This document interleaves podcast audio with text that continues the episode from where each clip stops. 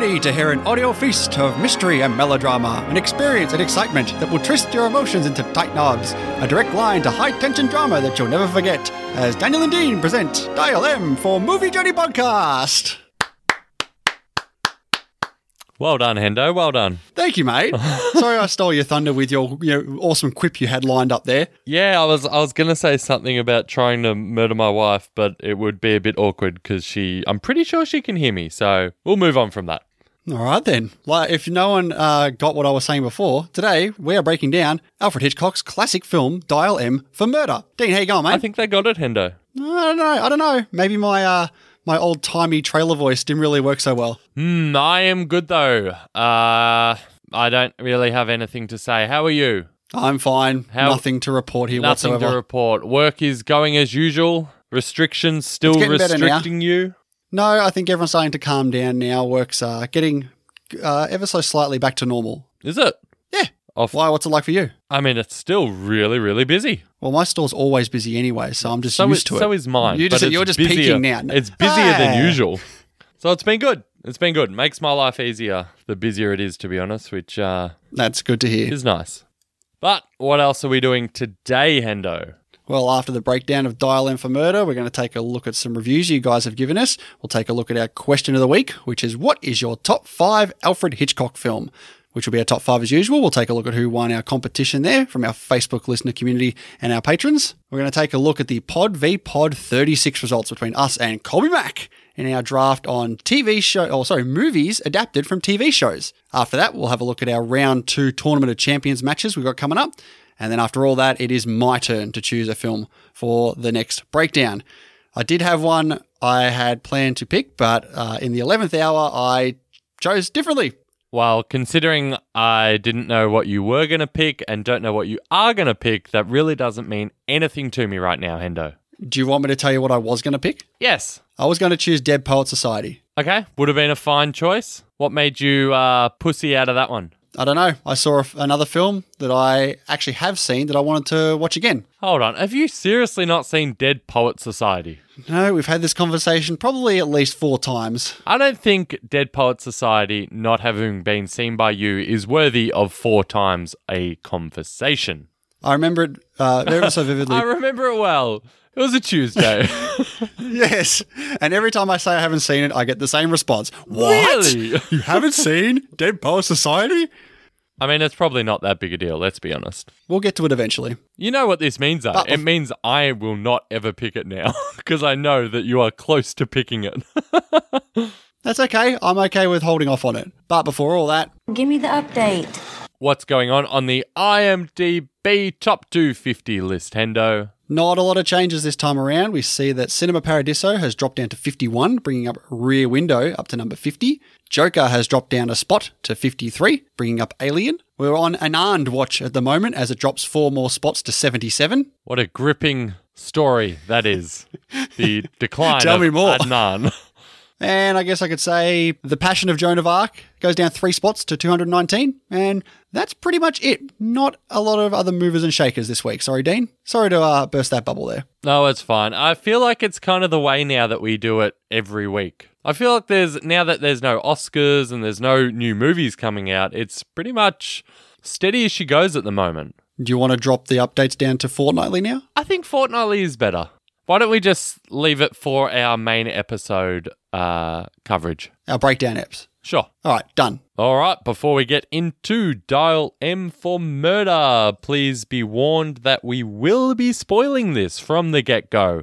And this isn't really a movie that you want to have spoiled if you haven't seen it. So please, if you haven't seen it, go and watch it and come back. And with that being said, let's get into Dial M for Murder. You're trying to blackmail me into Into murdering your wife.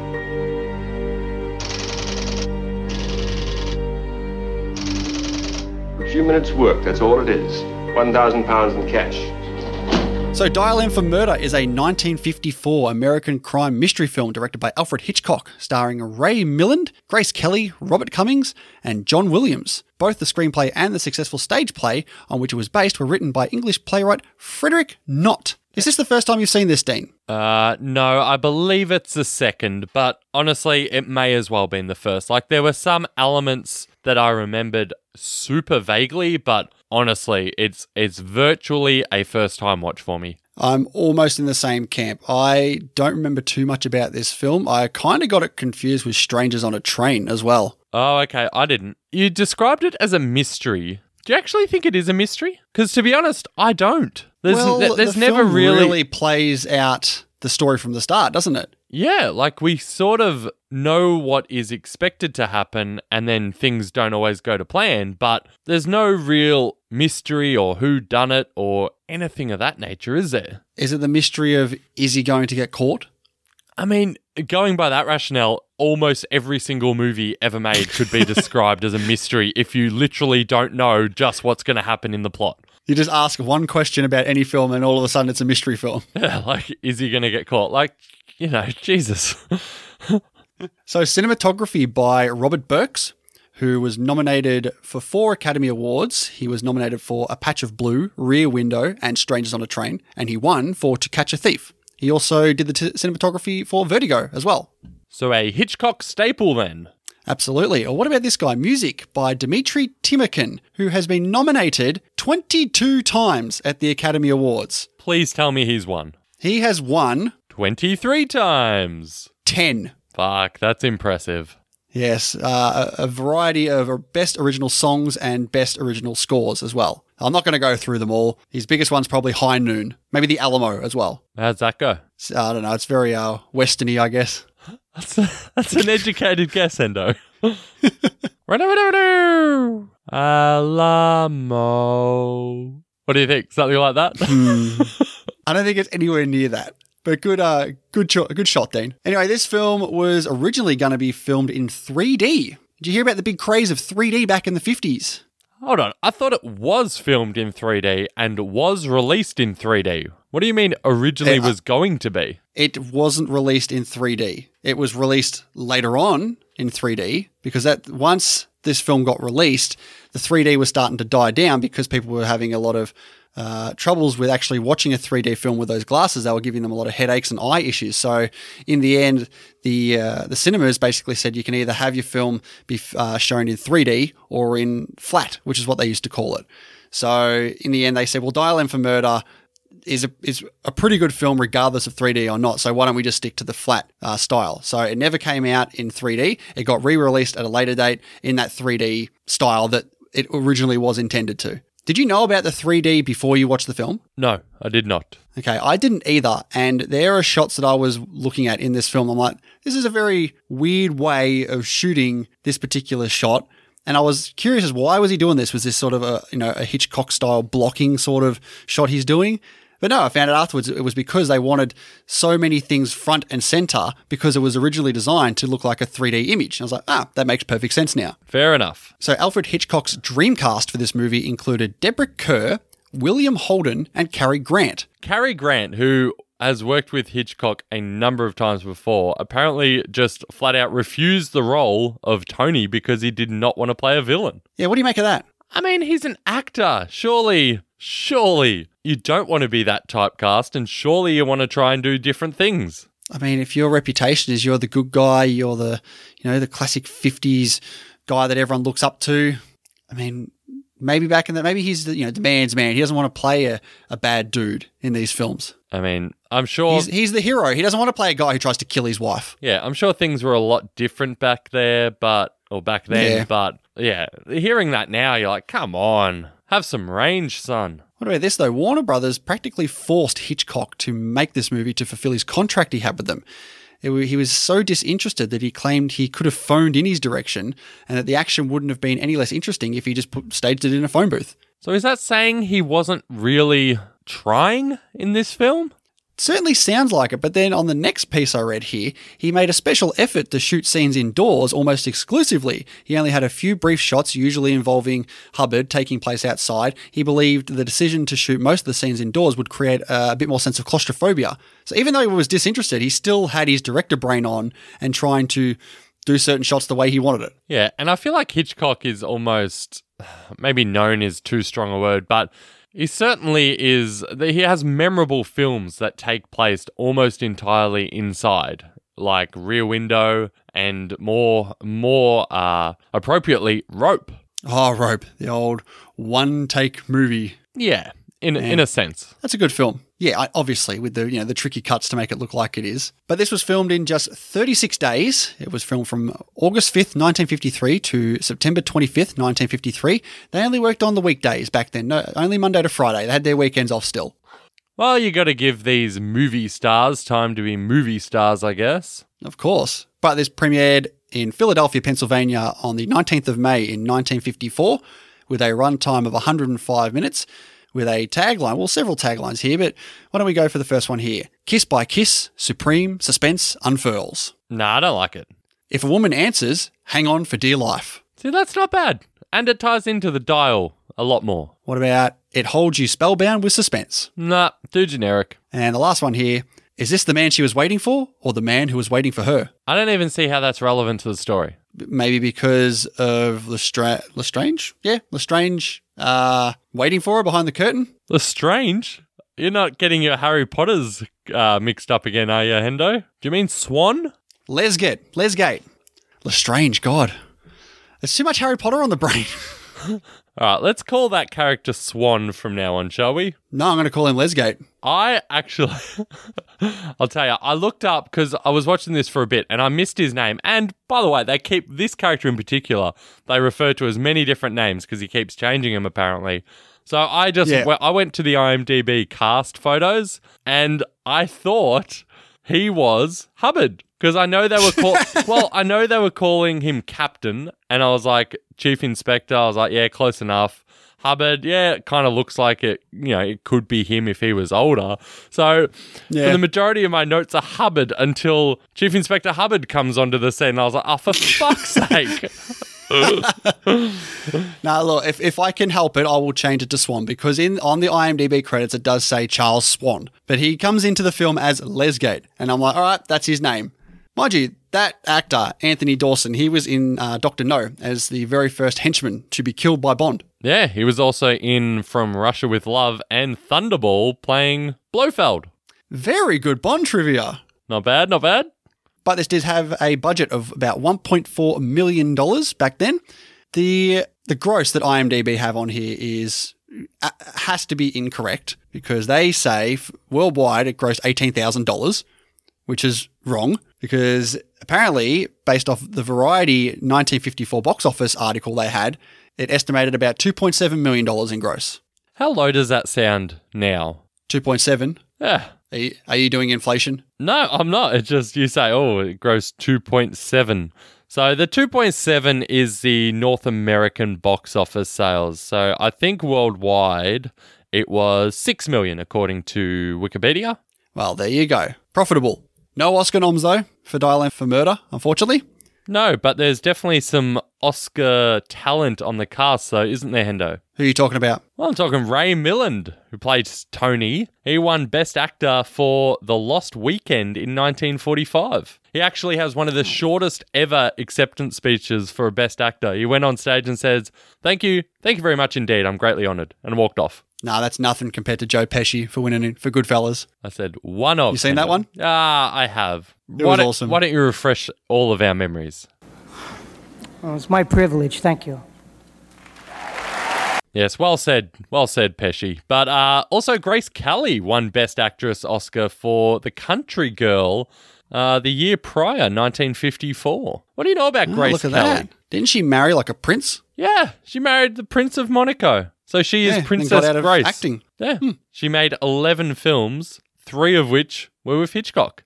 Well, there you go. Once you marry a prince, you don't need to be doing any acting anymore. Apparently, all of her films were banned in Monaco because they didn't want to see, you know, their princess as anything but perfect, basically.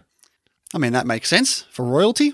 She actually died really young, 52. Car crash. Oh, that's unfortunate. You know what I know Grace Kelly most from? That bloody Mika song. Song? Yeah. Yep. You want to be like Grace Kelly. Ooh.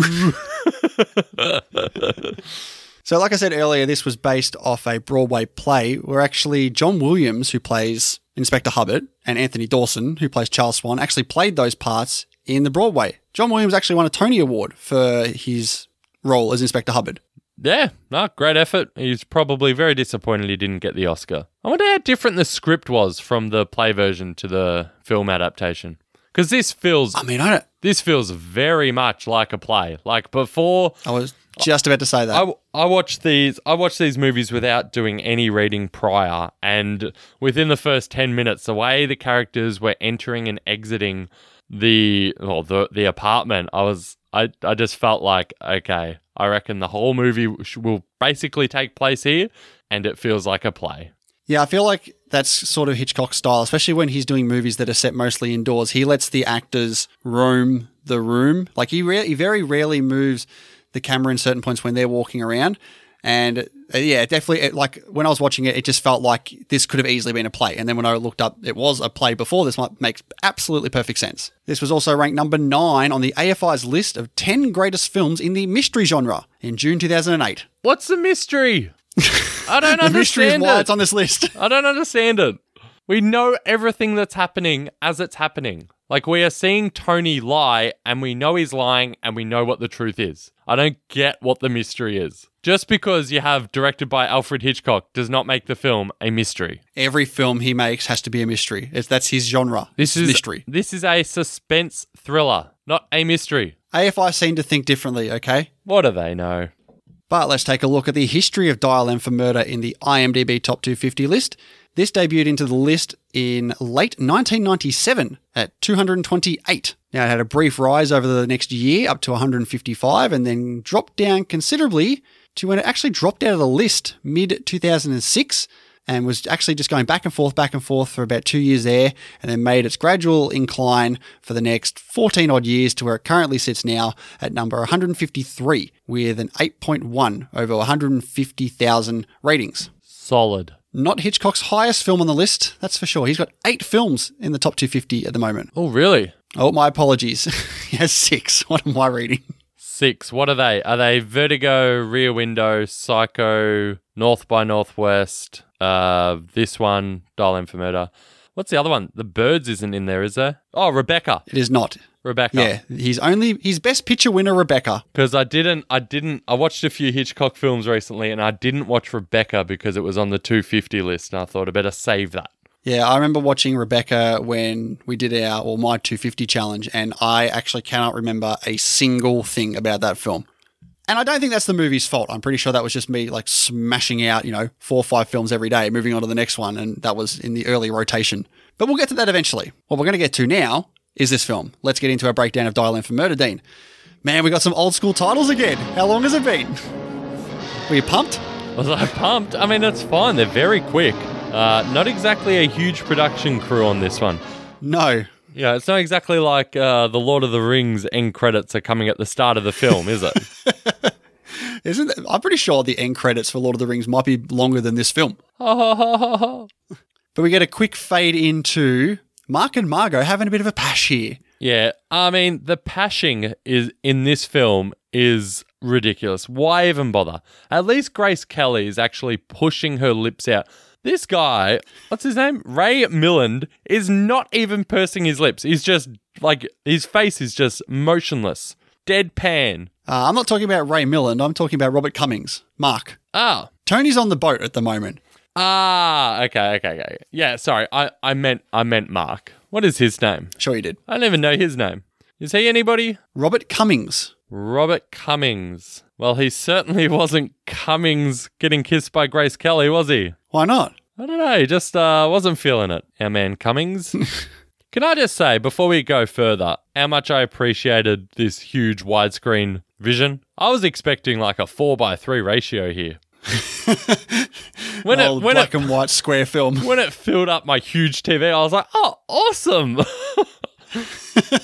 And it wasn't black and white. Is there a black and white version of this? No, I don't know why I thought it was black and white. It's just my memory of it that it was black and white. And when I turned it on and it was color, I'm like, ah, all right, that was a surprise. A pleasant surprise. I love how they, they have a quick cut here to Tony arriving and then it cuts back and they're pashing again. Well, it's hot and heavy at the uh God at the Tony house. What is what is their last name? Wendice. At the Wendice household. No, no, no. The Tony house is okay. they do a lot of setup here pretty quickly with Margot talking about how she's been blackmailed because her and Mark are having an affair. And she got this incriminating letter sent to her that she needs to basically send through some money to this address to Yeah. get the letter back. Fifty pounds, which would be a lot of money. Ooh. No, yeah, it a lot of money. Did you do inflation for that? Nah, I didn't. I didn't either. We can say it's a lot of money. But I did find it interesting when she says that she heard nothing back. She eventually went to this place and no one had heard of the person and the money was still there. That's as That's close definitely odd. that is as close to a mystery as we get in this film. Five minutes in. See, at this point in time, I actually thought Mark was doing it. I completely forgot about the movie. I'm like, oh, I think Mark has, has done all this. Really? I yeah, I did not Of course, of course this all changed in like five minutes. Yeah, I didn't I didn't realize any of it. So why didn't she burn the letter? Because of you know the one. You know, you know the one. The one. Yeah, that's what they say in the film. It's like, oh, I'm sure you know the one. And it's like, are they actually going to tell us what was in this letter? That's the mystery. It's like, oh, that one. Yeah, that one I couldn't burn. You know, you know the one. Ah, I was like, what? Uh, okay, I guess we'll get back to this. No, no, we won't. No, no, fine. This one Leave, just leave some things unanswered, Dean. very special. This one letter. I wonder what was different about this one letter compared to any other letter. What could it We'll be, know. Hendo? Let's wait for the sequel. What could it be? A marriage proposal? A declaration of love? Who knows? I thought the multiple multiple intros to Pashing was the declaration of love with that music, that music that's playing. What do you think of the music in this film? Are you not a fan of John Williams' score? That's not who it is. Wrong, John Williams. Ah, That's ah. what Hubbard was doing on the side. Hubbard wasn't wasn't writing the music for the film. Is it? Hang on, is it? Is it just me, or is it not sus that she's there with this Mark guy when Tony comes home? This is the first time he's meeting him. I could not wrap my head around their relationship, Tony and Mark. Tony comes in like like even He's if just there in even their if, house. even if Tony didn't already know that they were having an affair, surely coming home from a, a cruise away or a ship right away, God knows what he was doing, um, and having another man in your house with her, and it's like, oh yeah, we just caught up. It's like what? What? Like, It's like uh, they don't work together. They're not colleagues. They're just like, yeah, this is Mark. Yep, he's here. And then for me, it got even weirder when like Tony and Mark start hanging out together. I was like, what the fuck is going on here? I mean, that's weird without context, but you know that he is trying to get him out with him, so he has the alibi from Mark. Yeah, but it's still it's still odd. Oh, it's super weird. This whole yeah, this whole fairness, three-way relationship is so weird. He doesn't need the alibi from Mark. He he can sit with a table of six people who will give him an alibi. I think maybe he thinks that if he is out, not with Mark, Mark is probably going to be stiffing his woman. That's true. Yeah, if he's out, she, he's going to be there with her. Yeah, which could Yeah, no, that, that's that's good. well, good for them. Not so good for Tony. But no, Mark's Mark's gone. He's gone home now. Oh no, they both go out, don't they? That's the there we go. They're going out to a play. He's not going. They're going out together. Oh, have a good night. What? When are you coming home? Oh, I won't be home till you know after curfew. Don't wait up. if you know what I mean. But I think like his reaction to all this, he he knows what's happening. He he's already got this plan in motion. So it's not like they're gonna they're gonna be like, oh, I'm going out to play with you know us two, and he's gonna be like, what? What the hell's going on here? He's like, okay, have fun. well, he, See you later. he gives he, kno- he knows. He gives Mark the tickets. yeah, he wants them out of the house so he can arrange this this setup to the murder. But I don't He's under- not trying to win her back now. I still don't understand though. Like, this is someone who is so enraged by the affair that for an entire year he will dedicate his life to stalking a, you know, a man that he can try and get to murder his wife and plan this whole perfect murder. But he just, you never see that anger. Like, this guy is so cold blooded about it. Maybe that's the man. That's the guy. Maybe he's already had his emotional, you know, stuff come out over the last year. Maybe he's just dead inside now. But it's almost like he harbors absolutely no ill will at all against Mark. He puts every shred of blame on Margot. Well, it's his wife. He doesn't even know this guy. He meets him for the first time right now. He's known about this for the last year. But you still wouldn't be chummy chummy with him knowing what he knows. No, but I'm saying like if they've been together, like if they've been having a, a piece on the side for the last year, they've clearly been trying to hide this. Yet she knows he's coming home now. Mark just stays there and is like, "Oh, this is Mark, by the way." Like, "Oh, how you going? Good to meet you." Haven't they stopped their affair at this point? Have they? I think I think they've had um I think the last year they haven't actually been engaging in an affair. Remember they said remember he said Tony said he w- he saw them by candlelight in the window and that was their big goodbye. But they're still hanging out. Well, I Have they been hanging out this whole year? I don't think they have been. I think that this was a a return to the affair on Oh, big coincidence then. maybe so. How did how did Tony know that Mark was going to be there? I don't know. but Tony makes this important phone call. Is he dialing M? Only time will tell. He's di- dialing M for make a car sale. Make a car sale. Yeah. Captain, I've written lesbit. What did you say? L- Lesbit. It's uh, I'm Mrs. Nesbit. Who is it? Swan. Swan. He calls Swan. Uh, and again, a sign of the times. Can you imagine calling someone at night now to buy a car and getting them to drive around and saying, uh, we've never met, but I'm going to get you drunk and we'll talk about price then. It's like, sure, I'll see you soon. It's like, yeah, yeah, yeah, I'm on my way. It's like, what? Like all of his plan, like so much of his plan depends on it happening the next night and everything going perfectly this night. What if this guy did not want to drive over? But he says that later on. He knows that he would come around because he needs that money. It's not his car. He's trying to sell it for this other woman. He's trying to get this. Like he's trying. She said sell it for eight hundred, and he's trying to sell it for eleven hundred. Yeah. He's gonna. He wants to get this deal done now. He knows this. He's thought it all through, Dean. This is true. I found it funny how Tony was using a cane at the start here, like he was hobbling around. Well, that's his excuse for getting the guy to come over. He's like, "Oh, I've got this big knee injury, so I can't, I can't, um, I can't come over." So the cane, you know, sets that up. Yeah, I love the shot how when he, he puts the cane on the chair and you just see Swan just sort of go, "What the hell?" Hmm, and like the big close up of the cane. So he clearly knows, oh, something's up here now. Yeah. Especially when we see that they have a picture of them like together on his wall. What are the odds? I haven't seen you in 20 years, but I have a photo of you on my wall. Yeah, and it's not like they try and make it out like it's this big group shot. It really isn't. It's like a table with them, those two, and Alfred Hitchcock, by the way. Yes, good Did you see the cameo Hitchcock? from him. Yeah, I saw it. Yeah? yeah. Uh, this this scene was for me pretty pretty incredible because I'm watching. I'm like, gee, this this Tony guy, he remembers him so well. Like these tiny little details about the cash box and the exact amount of money that's gone missing and who was blamed for it. And I'm just, I'm watching, I'm like, what, uh, you know, what's going on here? And then, look, I'll, I'll just put it out there. For, for me, this is my excellent. Not bad. Not bad at all. This, I mean, I actually, I, I didn't, I didn't. Normally, I write down like possible excellent question mark in my notes a few times and then whittle it down from there. I didn't write any possible excellences in this, and I went through my notes again after I'd watched it a day later, and I realized this point of the movie where Tony is slowly revealing the entire movie to us, basically. He's revealing the blackmail plot was him. He's revealing that everything he's said so far to Swan has been a lie.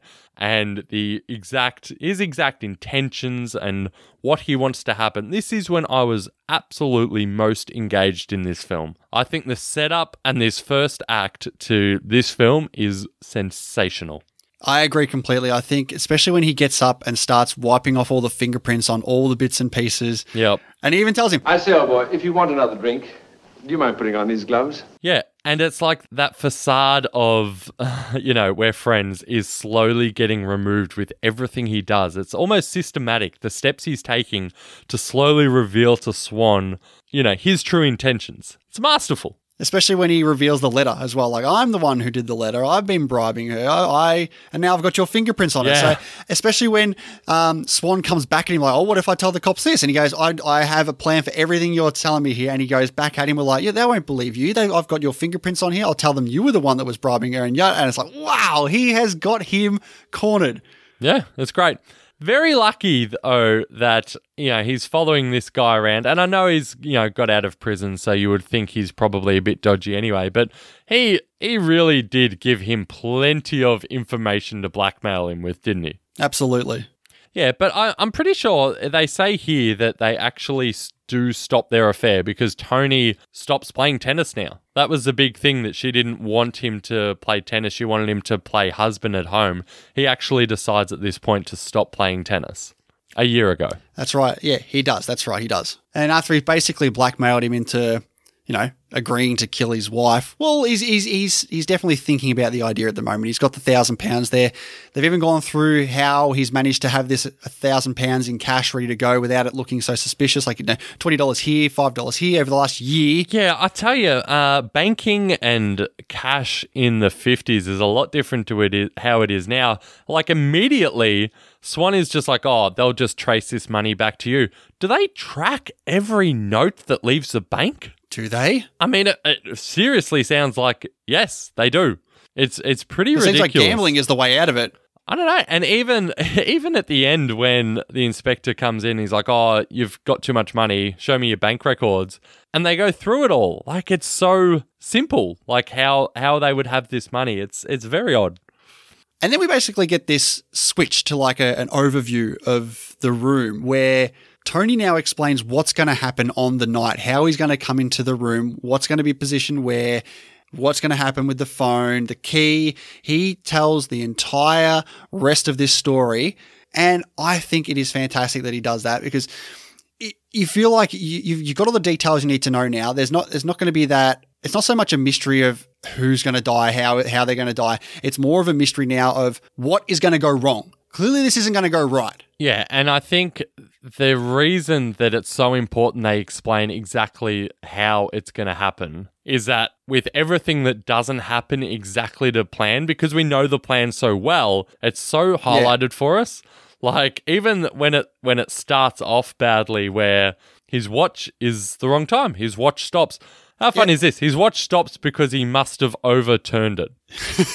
Classic fifties bro uh, overturned watches. Like seriously. It's like a, a Tony clock we used to have. Yeah, and not only does Tony explain it, but then you also get Swann actually like think about it as he's acting it out. Yeah, Swann So goes. get the- get- Swann yeah. starts walking around the room while Tony is actually on the phone to Margot, and you see like how two faced Tony is. Like he's planning the murder while she's on the phone to him, and he's like, "Oh, you have fun, my darling."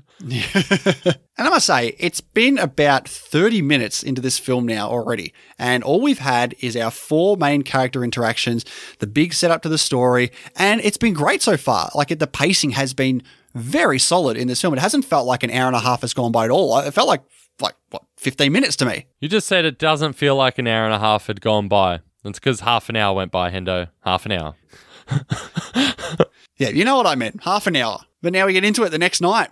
What is going to go wrong here? Oh, we haven't we haven't brushed up the fact that uh, Mark writes murder mysteries. Yeah, and I do like this element to the film as well because you get Tony and Mark talking about how to write a crime novel and how to, you know, the idea of a, a perfect murder is talked about. And I think I could uh, plan one better than most people, but I doubt if I could carry it out.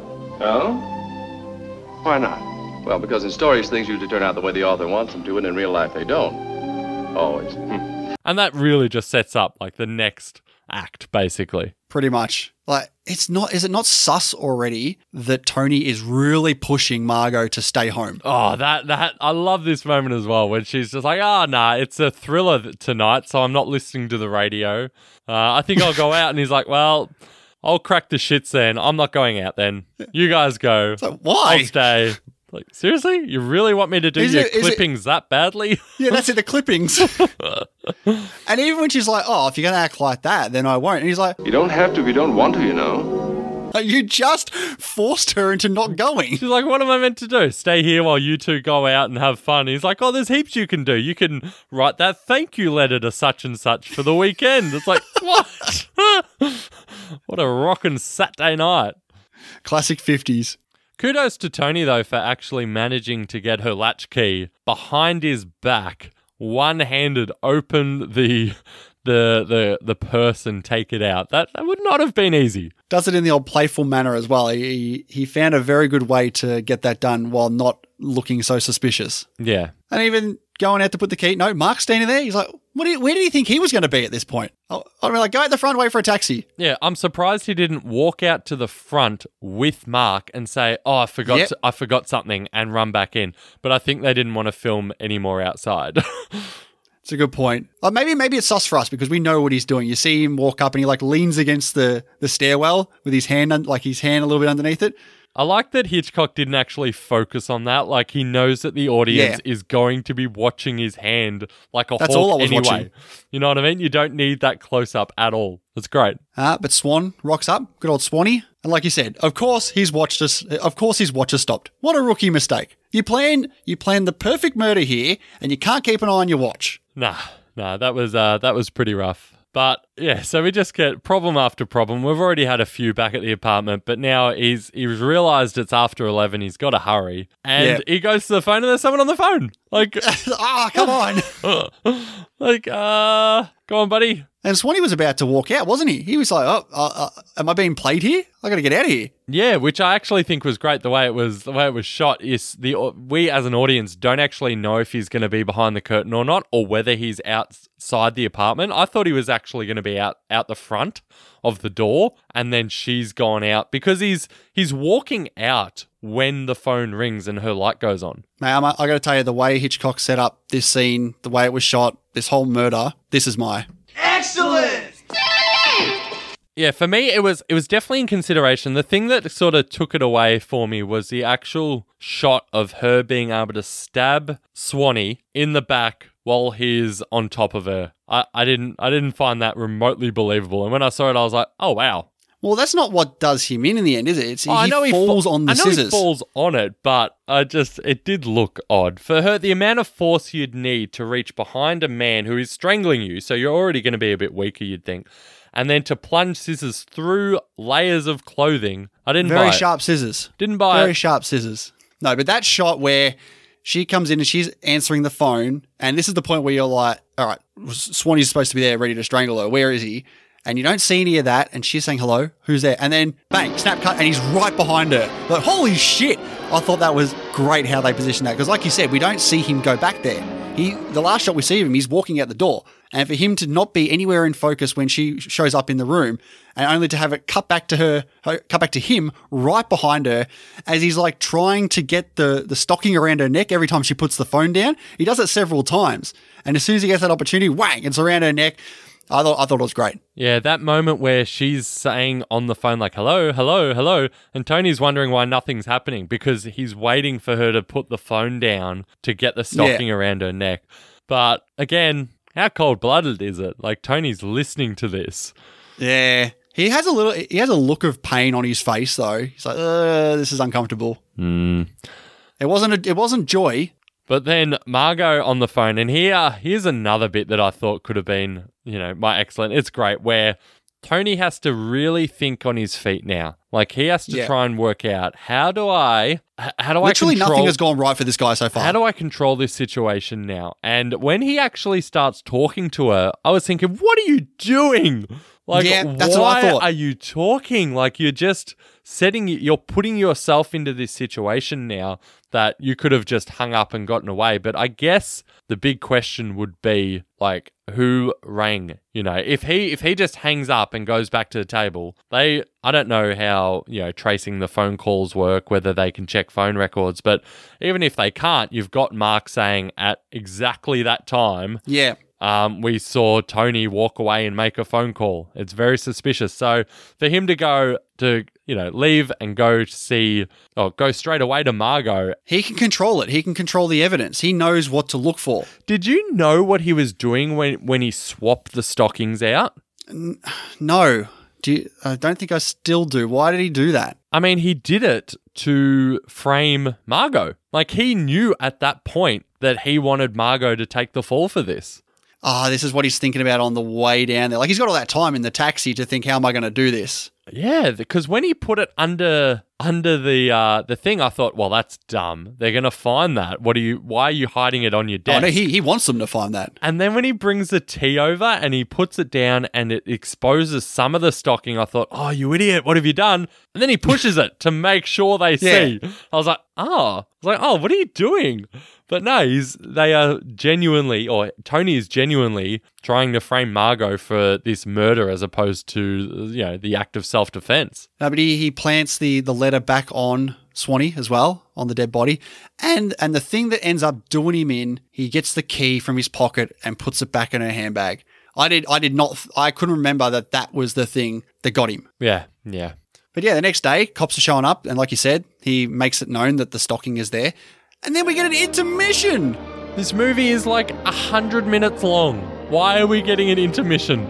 Do you know why it was an intermission? Because at the time, when you would have the, the film reel at the theater, the movie theater, you would have two different reels, so you could you could change one over as another as the other one was finishing, so the movie would continue going. But when they had the 3D going, they needed both reels to be going at the same time to make that 3D effect. So they would need to have an intermission in the film so they could change the reel over halfway through. Mind blown. Look at you. You're stunned. Oh, how interesting. It'd be weird if every film from that period, uh, you know, no matter how long, had some weird, awkward intermission in the middle. So, no, that's fair enough. Yeah, 30 minute films get a little 15 minute intermission. But we get basically the fifth and final character show up in this film. Detective Hubbard. Mate, this guy is all over it. This is one smart guy, which is great because Tony is a very smart guy. So it's good having someone who can actually rival Tony. But seeing Tony come up with these super quick lies is so enjoyable. Everything Tony is throwing at him, he keeps knocking it out of the way. He he's a smart bastard. Like yeah, like what what happens here when I believe they ask him why who was he calling? Like why Oh, were you this why bit here, I, I didn't know how Tony was going to get out of this. I just thought, oh, what, uh, why, what, what reason could he have? And for him to say, because he told Mark, I've got to go call the boss, and then Yeah. he calls. He calls Margot. It's like, why? Oh, I didn't have the number. I was calling her for the number. I love her reaction. Like, you got me out of bed for that. Even Hubbard, he is all over this affair. He knows immediately. As soon as Mark writes down the number, he knows. He knows what's going on. What do you mean? Because I saw that very close watching of the note, and I thought maybe Hubbard was trying to compare handwriting from, you know, the letters. Maybe because he's already read the letter, I'm pretty sure, and there's the mention of Mark. So when he meets Mark, he knows what's up. Yeah, but I thought in particular he was paying close attention to the handwriting. And I don't, I don't think that's it. I think he's just super sussing this guy from the get go. Hmm. Well, Tony walks out now, almost like the inspector, you know, wanted him to, like, oh, go do this in the garden. Yeah. And straight away, Hubbard's just like, listen, I know about the letter. I'm not sure how much Tony knows, so I haven't said anything, but I'm pretty sure you you killed him. And it's just like, Yep. what? Like he really shows all his cards in one moment right now. Well, what's he got to hide? What's he going to do? Yeah, not much. But Tony gets really angry and calls his lawyer, like, mate, calm down. He's got to look like the defensive husband. He can't be like, oh, you did it. All right, well, send her off.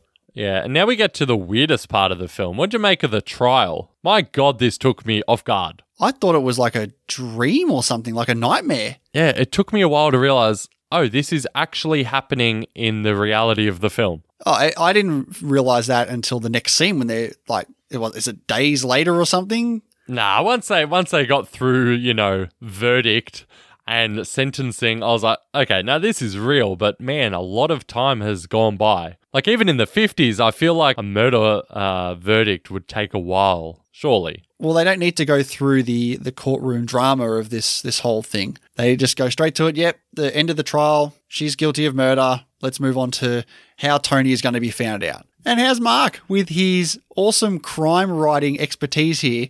I mean, what Basically is tells this? him, "Hey, I got an idea. Why don't you say that you did all this?" And I thought he was like baiting him to confess. I thought he was in on it. Uh, like, not in on it, but I thought he knew what he was saying was right. But no, he he really doesn't. He's really just guessing and is 100% accurate with everything he's saying. But again, I love Tony's reaction to it all. Like, oh, Can you imagine anyone believing a story like that? it's like, mate, he would be sweating bullets hearing Mark just unravel his entire perfect murder plot. But Mark says, oh, you know, you might get three years for trying to plan a murder. And Tony's like, uh, three years? And it's like, oh, it's a, you know, it's a small price to pay for Margot's life. And it's like, well, not if you wanted her dead. Let's be honest. No. No, let's let's uh, hey Mark, let's talk about something else. Let's go. You want to go one of those stag nights again? Let's let's not let's not worry about this anymore. Yeah. And what is it? They've got us. They've got a spare like an extra bed out in the lounge room now. Like, are they?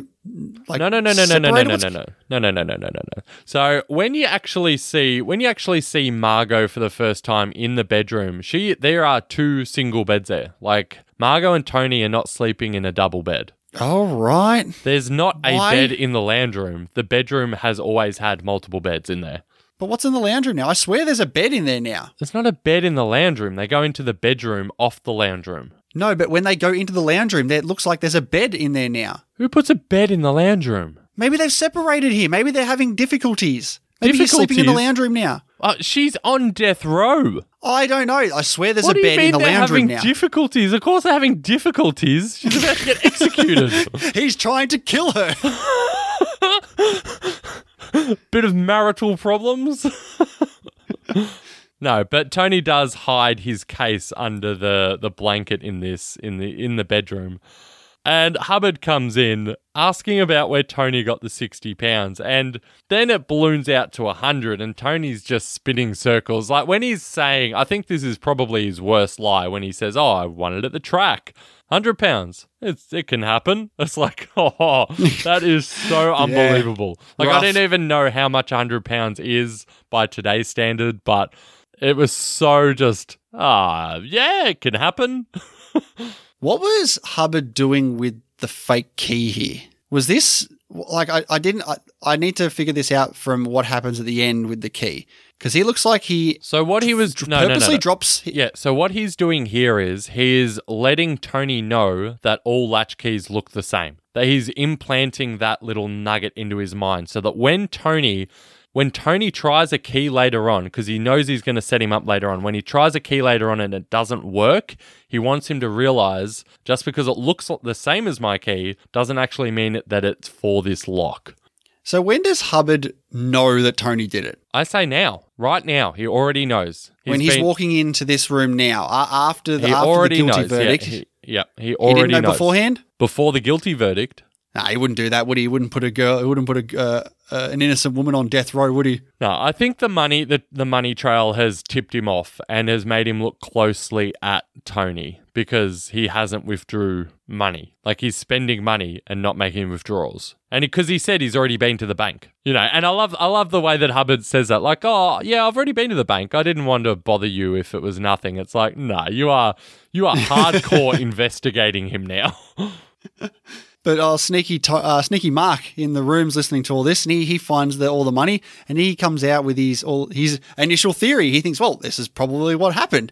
The whole thing he was talking about, which could be fake, is probably true. So he comes out and explains it all. But Tony, he's he's acting all super confident here. He's got an answer for everything. Still, he ties it back to the letter and the bribe money and all that. He's he's all over Mark. Now, what does this? What does this say? Is this Hitchcock doing? you know, a little bit of uh, discussion here about the fact that we have this crime writing novelist who can't solve the mystery, but you have a an actual genuine detective here who's already figured it all out and is pla- and is planting this big ruse to set up Tony. Is that saying anything about how nothing is as good as like the real thing? sure, that's one way of looking at it, but how do you think that relates to Hitchcock? Maybe he's comparing himself to other people who are trying to mimic his style of writing. They are the Mark and he is the Hubbard. Mmm, Mother Hubbard, eh? That's a that's an interesting theory. It's just interesting because Hitchcock didn't write this. That's all. But he made it. Yeah, but you said he wrote it. He didn't write it. okay, well, think about it from a directing point of view. Like, there are people who, there are directors who mimic his style of movies. God, Dean. I mean, you know, what's that saying about flattery is uh uh you know the one where imitation is the highest form of Yeah, flattery. imitate. Yeah. yeah. Yeah, that's the one. I might be uh, uh I might have holes in my own story because wasn't this a play originally? Then they already do this on stage. exactly. this isn't Hitchcock saying anything about this. This is uh Jesus, who wrote this? This is Frederick Knott telling the audiences. Oh, I, I did say that, yeah. It sounded smart at the time. Yeah, so you've got Mark leaving and Hubbard leaving, but Hubbard goes upstairs. well, he swaps the keys out. Yeah. He, he's Sorry. setting up a big plan here. He swaps the jackets out. Yeah, that's right. Yeah, you see that happening. That's when I looked at him like, what, is, what are you doing, you sneaky detective? Yeah. So he leaves, and then Tony leaves. And not only do we have the inspector hiding, we also have Mark hiding out the front. Everyone's hiding. Everyone's sus. And everyone everyone goes inside and He set up this plan. Hubbard set up this plan. He's got Margot ready to go. yeah, she tries to out. come through the door. And this is her test. And this is important. Yeah, exactly. This is her proving that she wasn't in on it because when she can't get in, she doesn't know the key's there. Did you notice that Hitchcock Hitchcock actually had Grace Kelly dressed in bright colors at the start of the movie and then made her dresses progressively darker as the time went on, showing, you know, her progression from, you know, uh, Bright and bubbly to, on death row. and yeah, on death row. and you get Hubbard here basically explaining the rest of the movie because he essentially he the, the end part with Tony showing up isn't a surprise for us. It's it's more of a question of is he going to like is he actually going to walk in? We know what they're planning to do. Once again, they've told us this is what's going to happen, and Yeah. now it's a question of is it actually going to happen? Yeah, and this whole yeah, this whole this whole moment where Tony they're watching Tony through the window and he he tries to lock, it doesn't work. He goes outside and he's thinking and that that's sort of slow like it's slow like he's it's sort of the cogs are going in his head and you see Hubbard Yeah. go no he's he's way down the street oh no he's stopped and he's still at the gate Yeah, and it's definitely like, oh, what were you what were you thinking? Like, are you gonna be like, oh, don't do it, don't do it? Like, what do you think of Tony? Eh, do you want him to be caught now? Do you want him to get away with it? I mean, am I crazy? But Tony's like, I want Tony to succeed. The whole movie, I want Tony to succeed. Is that is He's that? just a smart bastard. he's so charismatic. Like this actor is so fantastic as this character.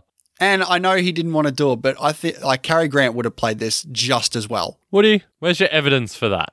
Every film I've seen him in, he plays that charismatic, suave guy. Just for him to come in and be this charismatic, suave, sly, sneaky kind of guy. I think I the think we've well. closest thing we ever got Cary Grant as a villain to was in Charade, where you're never sure if he's actually a good guy or not, and he's so Yeah. sneaky in a lot of that film, and he betrays um, Audrey Hepburn often in that film.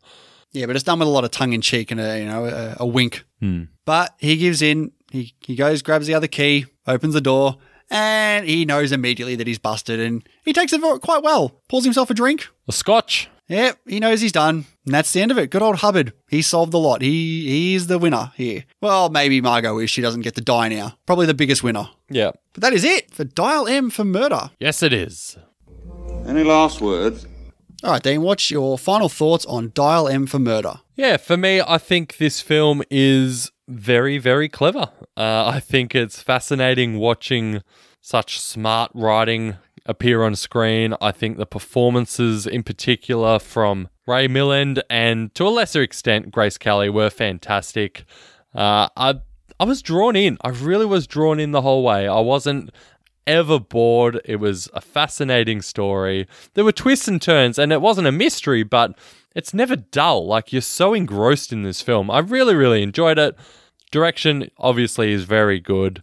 Uh, for me, four stars. Very good. What about you, Hendo? Yeah, I pretty much mimic everything you said there. I think this is a nice, tight little murder mystery here, even though the mystery is somewhat not there.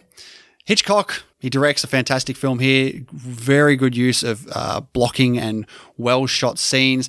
The the whole I don't know. Would this be subverting your expectations back in the fifties? They're talking about murder mysteries here, and I, I imagine most other murder mysteries from back then, you don't know the killer until the end. Whereas here, he reveals the whole he reveals the whole thing at the start, and it sets it up so that you're in with the villain here. You're in with the killer. You know what they're doing, and it's more of a case of like what we said, exactly what is going to go wrong here. We know this isn't going to go the way it's planned. So let's follow everything that goes wrong here and see how he gets out of this, how he bounces back, how he has this this you know this mental tug of war with Hubbard and who's going to get the better of each other. And in the end how Hubbard just sneaks up and has this whole plan ready to go and gets him with this one-two combo at the end. It's the whole plot and story is fantastic. I really, really enjoyed it, especially the first time I watched it. I dug this movie so much. I, spe- I still dug, I still dug it this time around. Just probably not as much as I did the first time though. Uh, I give this four stars as well. Nice, very strong. I was the best because the crowd loved me. All right, Dean, where's this going to sit on your rankings? All right, I've got quite a few four star films on my current ranking. So I'm going to start at number, let's go 36 with Toy Story 3. I do think it's better than that. Uh, next up, Catch Me If You Can. Yeah, I think it's better than Catch Me If You Can. Next one is Mad Max Fury Road. I think it's going to stop there. I think this will be my new number 35. All right, let's start at the let's start at the bottom of my four stars here. Let's go to Django Unchained. Django! I think it's better than Django. I think it's better than Some Like It Hot. We get to Hitchcock's Vertigo. I think this is better than Vertigo. It's also better than Once Upon a Time in America. I also enjoy it more than the Grand Budapest Hotel, as well as Toy Story 3.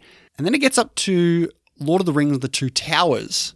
And this is a tricky one. I'm actually going to put this above The Two Towers. And then it's up to The Wolf of Wall Street. And I think that's where it's stopping. So for me, Dial M for Murder is my new number 39. All right, fair enough. I'm Nick. I'm Justin. And I'm Brian. We are the Epic Film Guys. We want to let you know that the fourth annual live stream for The Cure is only a couple weeks away. Every single dollar raised goes to the Cancer Research Institute to help us fight for a future immune to cancer. And once again, donations will be doubled. Join us May 27th through the 31st for 48 hours of content from creators around the world. Please help us spread the word so we can smash our goal of $10,000. Please visit www.livestreamforthecure.com to make an early donation and to learn more about the event. Together, we can make a difference.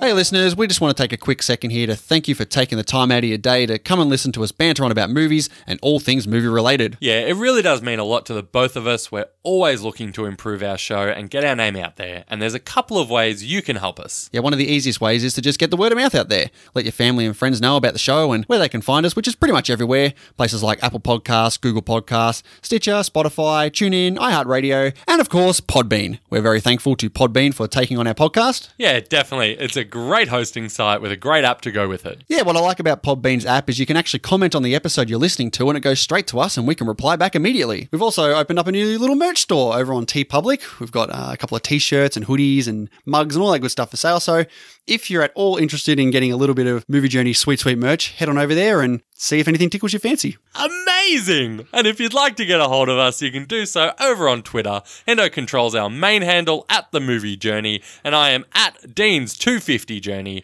You can also check out our Facebook page at facebook.com slash the movie journey, our letterboxd pages where we keep our film diaries up to date. I am at letterboxd.com slash deano underscore J88. Really rolls off the tongue. And you can find Hendo at letterboxd.com slash Hendo. And we also have a new Facebook discussion group. Yeah, a little listener community going on over there. Yeah, head on over, join up. We'd love for you to be a part of the discussion. Exactly. Another way to help us out is to leave a five star rating and review on iTunes for us. And like we've said, if you screenshot your review and DM us, we'll send you out some new sweet, sweet merch. Or if you're really loving the show and want more, why not check out our Patreon, where we post another weekly show breaking down films not on the IMDb Top 250 list. Yeah, we've got over 70 episodes over there, including such classic film series like the Die Hard series, X Men series, Mission Impossible series, as well as some notable film directors such as Wes Anderson, Edgar Wright, and even Quentin Tarantino. Yeah, that's right. There's also tons of benefits over there early access to our main show, patron only polls that we put out on the regular. Yeah, exactly. You can even shape the show the way you want to by telling us what films you would like us to break down. So, what's coming up this week, mate? All right, Dean, we're into the part one, part two of Harry Potter with uh, the start of the Deathly Hallows part one. We're nearly there, mate. We're nearly finished. Yes, we are. It's been a great series, and uh, it's good coming coming towards the pointy end of it finally.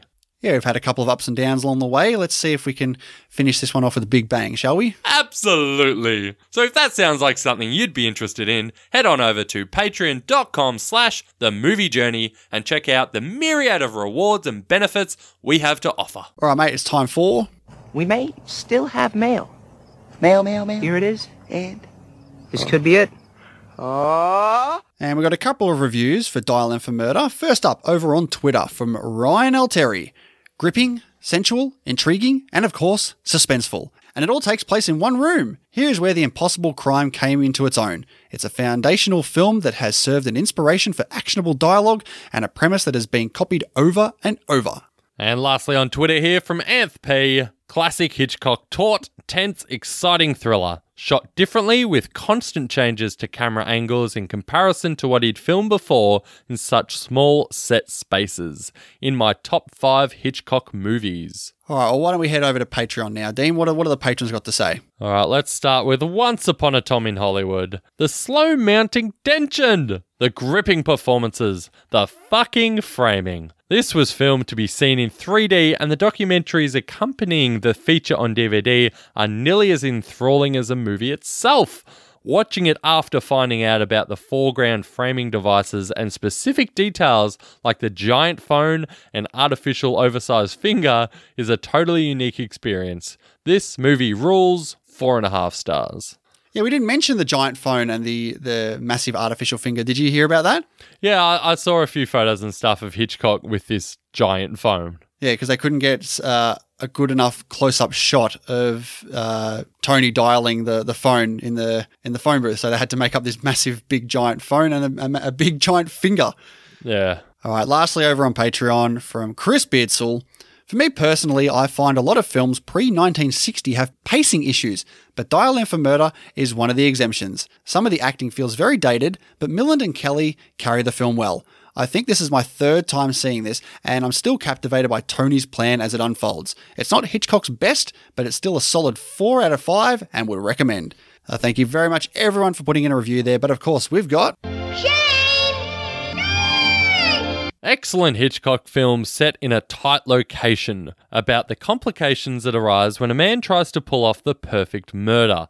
The film is dialogue heavy and often plays out as a series of two way conversations. The characters are well portrayed and fleshed out. They are also quite intelligent and highly reflective and observant.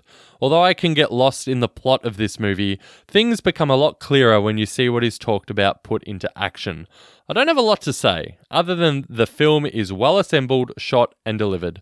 Great character study and intriguing storyline that gets more intense as each development unfolds. Four stars from Shane. Very good. Oh, look at that. On point. Finally.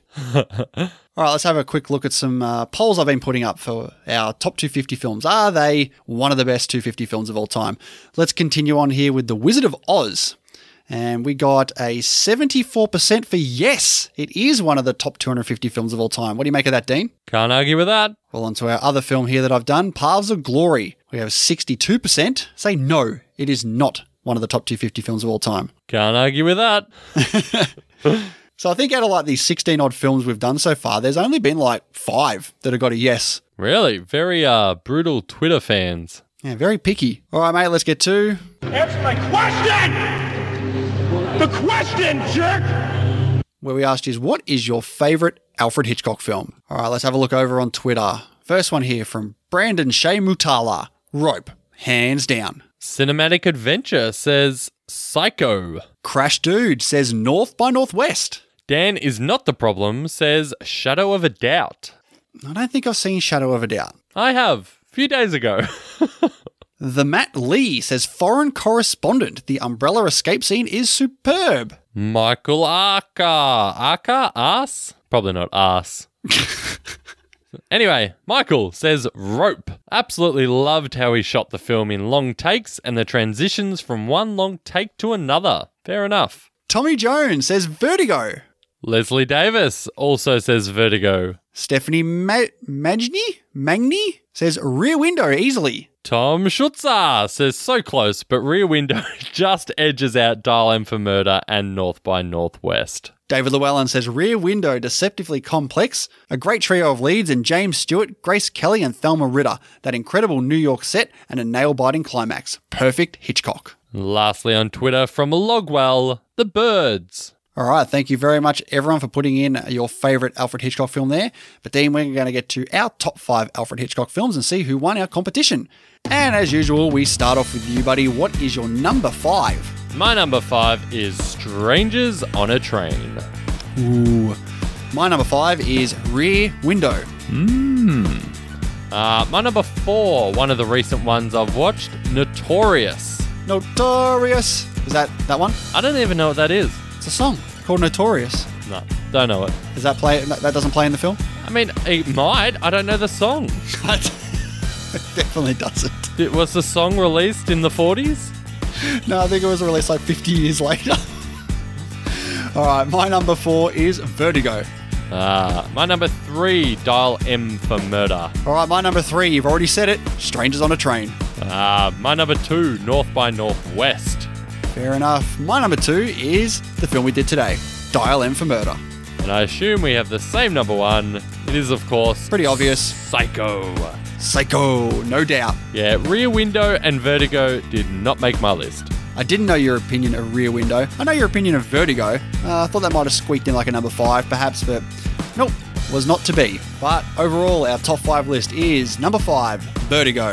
Number four is North by Northwest. Three is Strangers on a Train. Two is Dial M for Murder. And our number one is Psycho.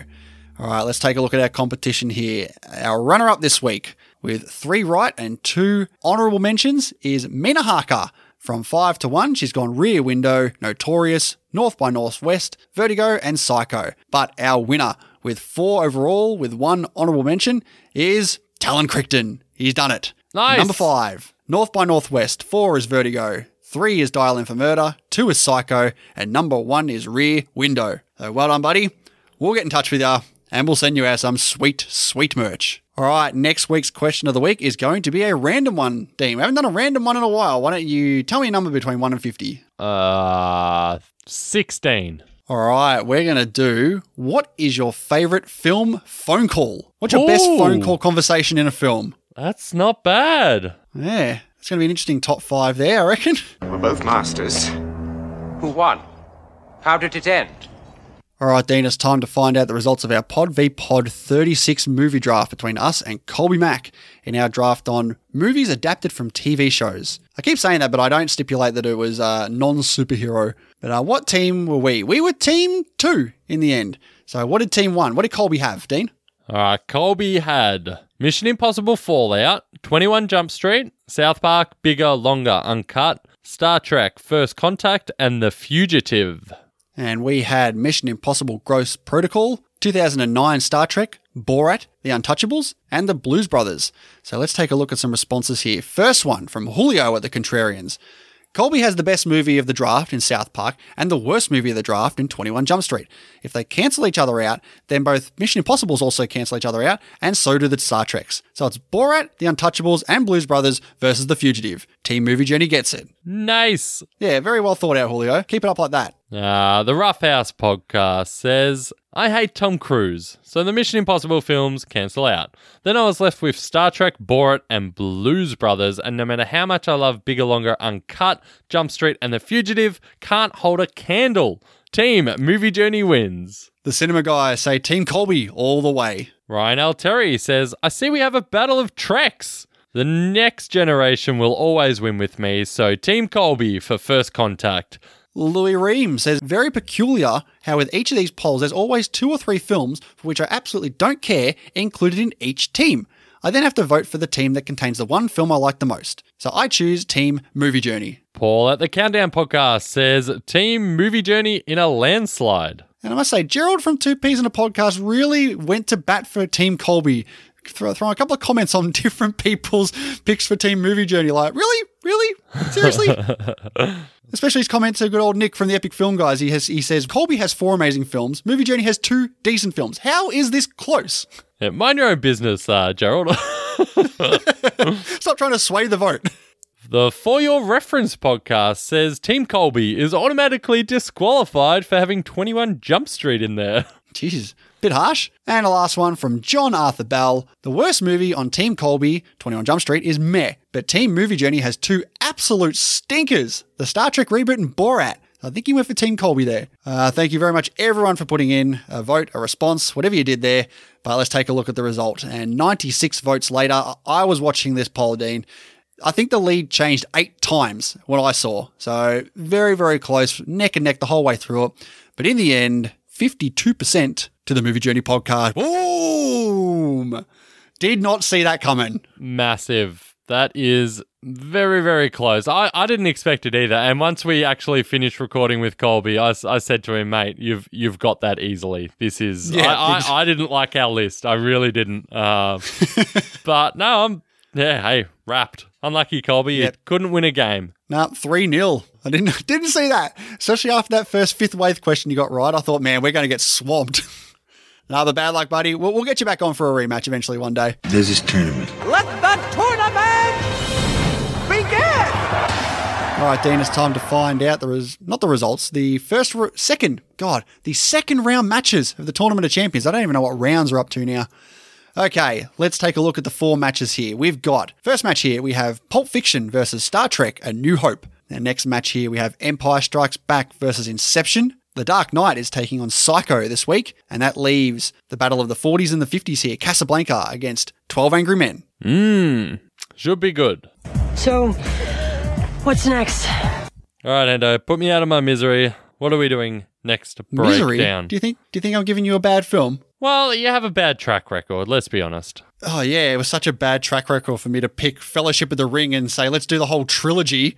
I'm pretty sure you picked Ben Hur, didn't you? No, that was in the days where we didn't pick films. Oh, That was ah. all random. That explains everything. the dark days. All right, my film I'm picking.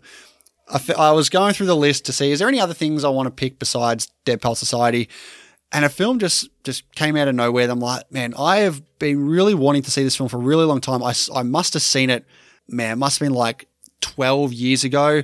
Really liked it. Haven't really remembered too much about it. It's a it's a big it's a big film, it- it- especially I reckon in like a film Twitter universe kind of way.